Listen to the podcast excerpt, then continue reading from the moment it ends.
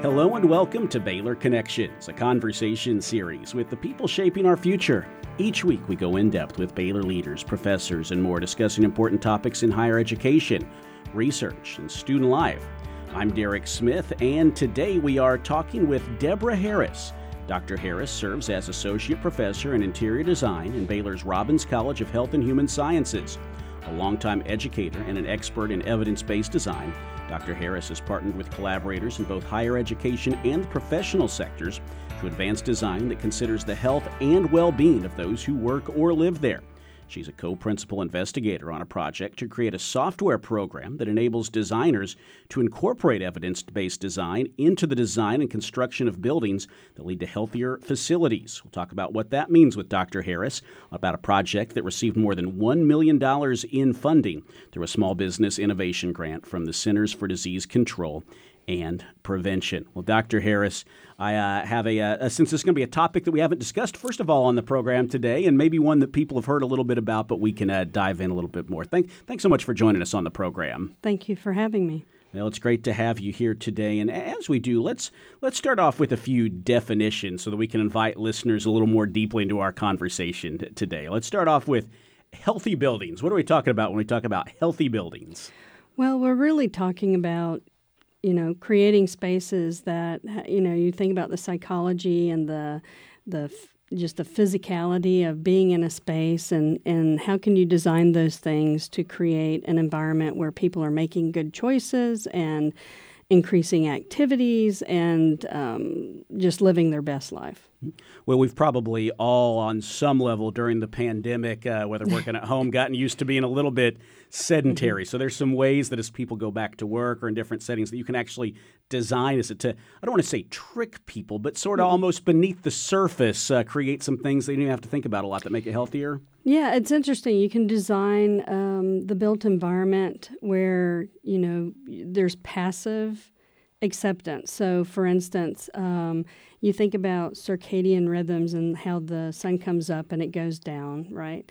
And there are tunable lighting systems that you can use to mimic that in an environment. So, in that case, an you know, a business person could provide that for their workforce, where they're kind of their circadian rhythm entrainment, they're kind of going with the flow of the course of the day, mm-hmm. right? But then you could also do things to increase um, choices. So maybe you want to increase physical activity that leads to having impacts on your BMI, maybe cardiac health, uh, you know, down the road. And um, you can do that by using nudges. And so you can talk people into, you can design things and then encourage them to you know, take the stairs instead of the elevator, even if it's just for a flight, you know, and then mm-hmm. you build on that. So there's great ways to do things to increase that kind of activity. Passive uh, acceptance or adoption. That's a better word than trick that, yeah, that I went go. with, but that's good. That's we good. like that better. Yes. What about evidence based design? Because that's a big part of what we're going to be talking about. Evidence based design is, is sort of fashioned after evidence based medicine, which most people have heard about. So basically, instead of you know thinking about doctors making choices, it's really about utilizing the evidence that's out there about the built environment to design to get positive outcomes. That um, you know basically in the disciplines of architecture and design that has been around probably since about the early 80s, mostly, maybe late 70s. But it's really ramped up where it's a, more of a di- discipline now and, um, you know, leading to a lot of good changes in terms of how we can justify designs to improve people's lives. How has evidence based design grown uh, over the years? Is it a f- factor of, well, there's more research out there now, which is certainly the case, or, you know, uh, faculty researchers like you doing more to build it. But how has it uh, how has it grown over the years? It has grown. I mean, it really got its roots in healthcare design. So I, you know, I like to say, well, you know, if you have the CEO of a hospital, they're either a business person, right, or they're a medical person, and both of them use data to make decisions. They're different sets of data, but you know, and I think that that um, that kind of gave us a foothold where a lot of evidence-based research in architecture and interior design was focused on healthcare design. But now it's across all building typologies. There's a lot of people doing a, a lot of really interesting things out there, and there's a lot of cross-disciplinary research. So you have people from other disciplines that are you know, collaborating or even doing independent research that then lends itself to evidence that is, you know, used by architects and designers to design spaces. Visiting with Dr. Debra Harris, Associate Professor in Interior Design. And, you know, Dr. Harris, uh, you mentioned the hospital example, but as we, we think about just businesses in general, you know, as we think about people's health and insurance, and you know, I know uh, many places have incentives even for their uh, for their uh, employees or their mm-hmm. their staff to be healthier, to use workout facilities or whatever. What, what are some of the interests that people have in this? What are the benefits to a, a, a business in, in incorporating some of these? Well, you've named some of them right there. So if you can reduce, you know, insurance premiums, that's a win for a business. It's a win for an individual. If you can increase the health of your workforce, and then you have less absenteeism, you have less, um, you know, illness and injuries. You have all of those things. You have a healthy workforce, then they're going to be more productive. So, from an organization side, there's hardly a downside to mm-hmm. it. You know, for the individual, a lot of companies do have incentive programs, and they might have an incentive, um, you know, that's focused on eating healthy or working out, and they'll provide those facilities. So that's one of those things that you can, how the building can support the incentives, right? So if you build it, they will come. And, uh, and so those kinds of things. Again, using the stairs, I, I saw this one article that was from um, one of the Scandinavian countries. And it was really interesting to me because you know, they were, I, I mentioned nudges before. They used um, jokes on the risers of the steps in the fire stairs. So fire stairs are usually pretty awful places. They're you know they're required by law um, and by code. So uh, you know, but you know we're talking about and design those spaces, use nice materials, make get, provide natural light, provide decent electric lighting, you know. But these guys actually they would put r- a, joke on the one of the risers, and as you'd go up three or four steps, the response to the joke would be there, you know. And they they were able to through behavior mapping to show that people were like telling their friends, and then they were bringing them to the stairs to go up, you know, the mm-hmm. stairs instead of. Uh, taking the elevator. And so, you know, you see that and you see this kind of positive um, momentum that picks up, and people are starting to do things a little differently. well, we don't have jokes, but I know in Robinson Tower, where I work, they have little messages on the landings oh, yeah. there to, about uh, congratulating people on taking the stairs and mm-hmm. thinking of their health. So that's great. Hey, one other definition, just as we uh, give a paint a picture of who all's interested in this, SBIR. That's a mm-hmm. grant that has led to the uh, that's led to the software package that we're going to talk about that you and other mm-hmm. faculty are, are, are collaborating to create. Who is SBIR and what what are their goals? SBIR is the Small Business Innovation Research Program, um, and it's it's a federal program and by the Small Business Association. But different agencies, different different agencies within NIH, um, and other organizations in the federal government have access to creating SBIR grants. And really, the idea is, you know, all of us researchers in our ivory towers, we can kind of get lost in our own stuff, right? But the idea for SBIR is they're reaching out to business people and saying this is an opportunity for you to collaborate build collaborations and, and go after ideas and innovations that we think will improve you know the in for the NIH it's all about mm-hmm. health right? So there you go visiting with Dr. Debra Harris. And uh, Dr. Harris, I want to ask you before we dive in uh, further a little bit about uh, yourself coming to Baylor and this discipline. Uh, where did where did your interest in evidence based design begin? When did that happen for you? Wow, I when I got out of um, practice, I went to graduate school, and um, because I really just felt like, as an interior designer, that there needed to be more for me. and um, and I was searching for what that was. And uh, in graduate school, I discovered evidence based design, and I was very interested. I had a lot of experience in healthcare, and so I kind of continued in that vein. And so um, that's when I started that. I, I got a PhD at Texas A&M and uh, was able to, you know, flourish in that environment in architecture. And um, and I've been on that train ever since. Mm-hmm. Now, you so you've taught, you've been in the private sector as well. What you came to Baylor in 2017. What what brought you here? Well, I you know I I feel like um, I guess there's a couple of different things. I I like uh, as an independent consultant. Sometimes you're by yourself a lot, mm-hmm.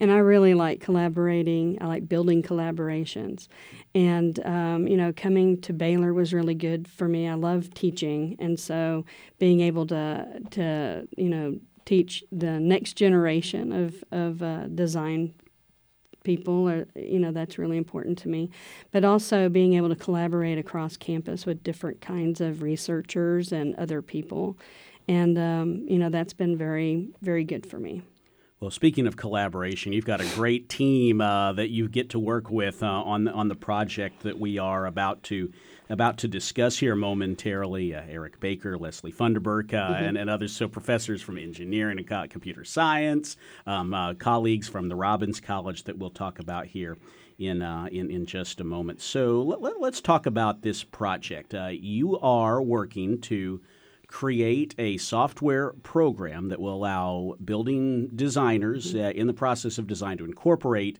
some of this evidence-based design into the buildings that they are uh, that they are uh, putting down on a pen to paper or in the uh, or in the computer or what have you. Obviously, so take us a little bit inside this project. How did it begin? Where where does it stem from?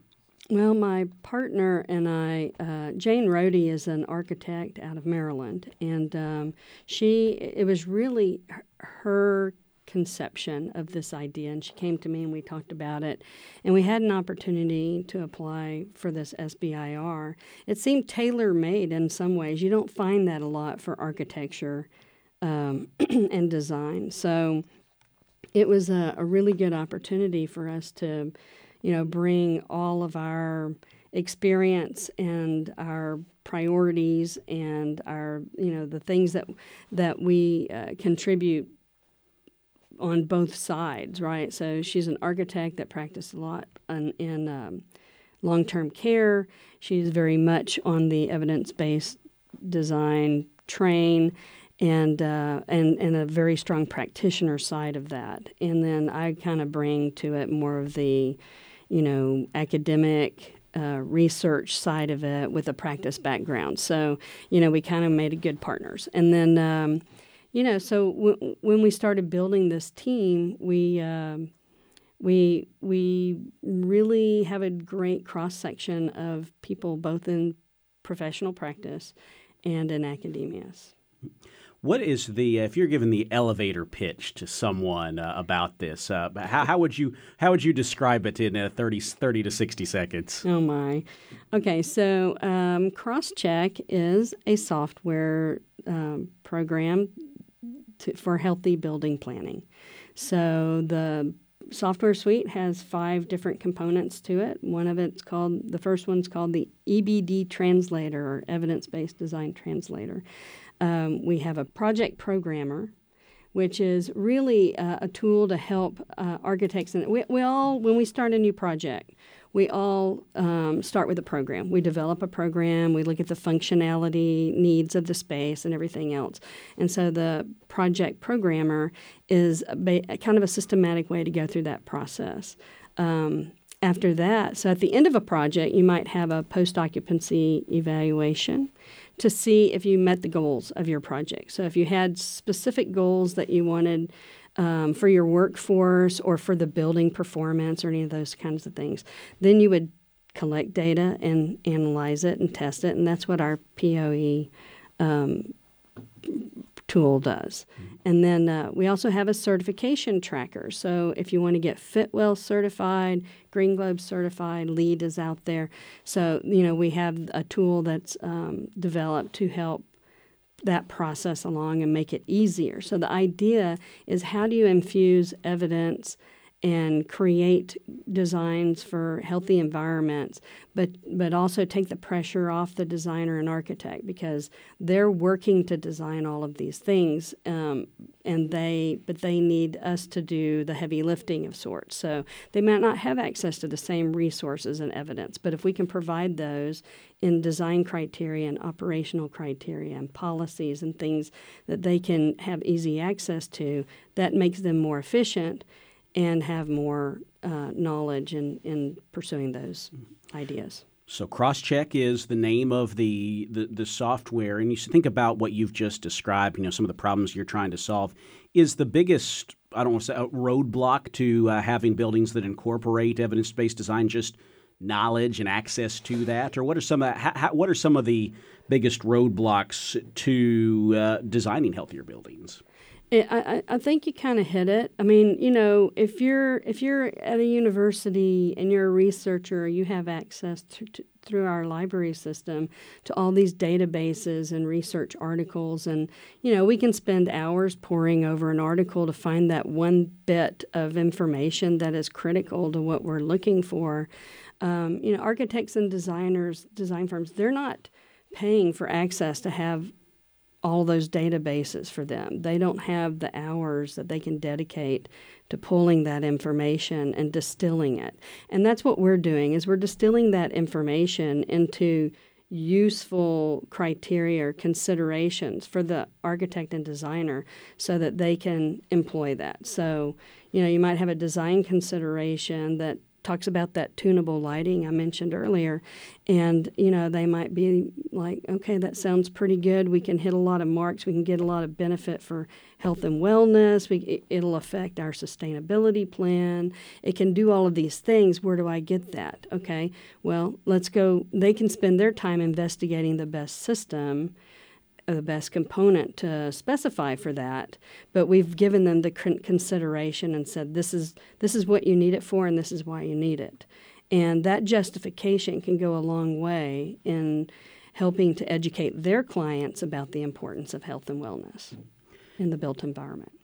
This is Baylor Connections. We are visiting with Dr. Debra Harris, Associate Professor in Interior Design in Baylor's Robbins College of Health and Human Sciences. So, I'm sure that uh, the answer to this question that I'm about to ask you could probably take up a whole another 23 minutes uh, on the program. But uh, let me ask you. So you've got this great idea, you've got uh, SBIR funding. Well, now what? Where do you? Uh, how do you begin to get your arms around a project of that magnitude? Yeah, it's pretty amazing. You know, you mentioned Leslie uh, Funderburk. Dr. Funderburk is a nutrition science um, professor here at Baylor. We also have Eric Baker, who is um, computer science. And, you know, we just, we, we could not have succeeded to the point where we are without our whole team. Our, this is the best collaboration I've ever had for any project. And um, you know we have we have our, our lead programmer was a graduate student here at Baylor who's graduated and he's in the Czech Republic and um, you know, we're eh, we're just all stayed together. The whole team has stayed together since 2018, basically. Wow. And um, but and everybody contributes really important parts, and and you take away any of those parts, and you don't have the whole. So, um, but getting your head around it, you know, a lot of a lot of discussions and conversations about what we really felt like was needed and required and then bringing in the computer science guys and say okay what can we do? Right? Because i'm not a computer scientist. I don't know how the, all that works.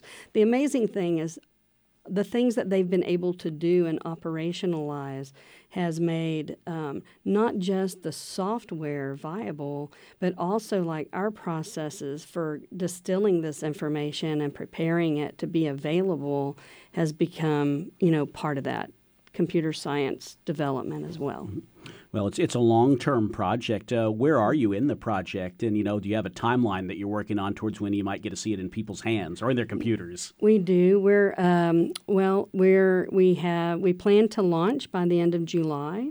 So right now we're in beta testing. Um, you know, for different parts of the components and um, you know trying to finalize all of the different components and and and get them up and running. So you know you see, and it's it's not a simple linear process. So, um, you know, we're really just pushing now to get it ready to go live by the end of July. That's great. Mm-hmm. If I were if I were a designer looking at it on my computer, what are some things I might see? Well, if you go in and you sign up for a free trial, then um, you'd be asked to create a project and um, and then you might go to the EBD translator and say, well, what do I want to know about? I want to know about choice architecture. Choice architecture is a term that has to do with food placement, and and um, you know, kind of like that trick you were talking about, mm-hmm. or those nudges, right, where yeah. you place the food in a way that people make better choices over time, and um, and so maybe that's a, a, topic that someone searches for. And when you do that, then all of the design and operational criteria that has been tied to that topic will come up with all of the um, evidence. So all the citations that's tied to that particular design criteria will be listed there, and um, and for each design consideration or operational consideration, it'll give you a link to resources. So there might be other um, authoritative um, sources, guidelines, recommendations. We've we've connected those as well. And so what it does is it, it makes the it provides the designer they're flush, right, with all of these resources so they can decide what the priorities are based on their project so they can decide which ones they want to pursue. If they need to justify it, they've got the evidence there to back them up. That's great. And will this be a, a, commercial product for people to, for businesses or companies or designers to purchase? Yes, it will. It'll be a subscription. Subscription. And, and you mentioned that they can uh, take a, a, a, trial. Where could people go to learn more about this? we have a website. Um, it's crosscheck.io.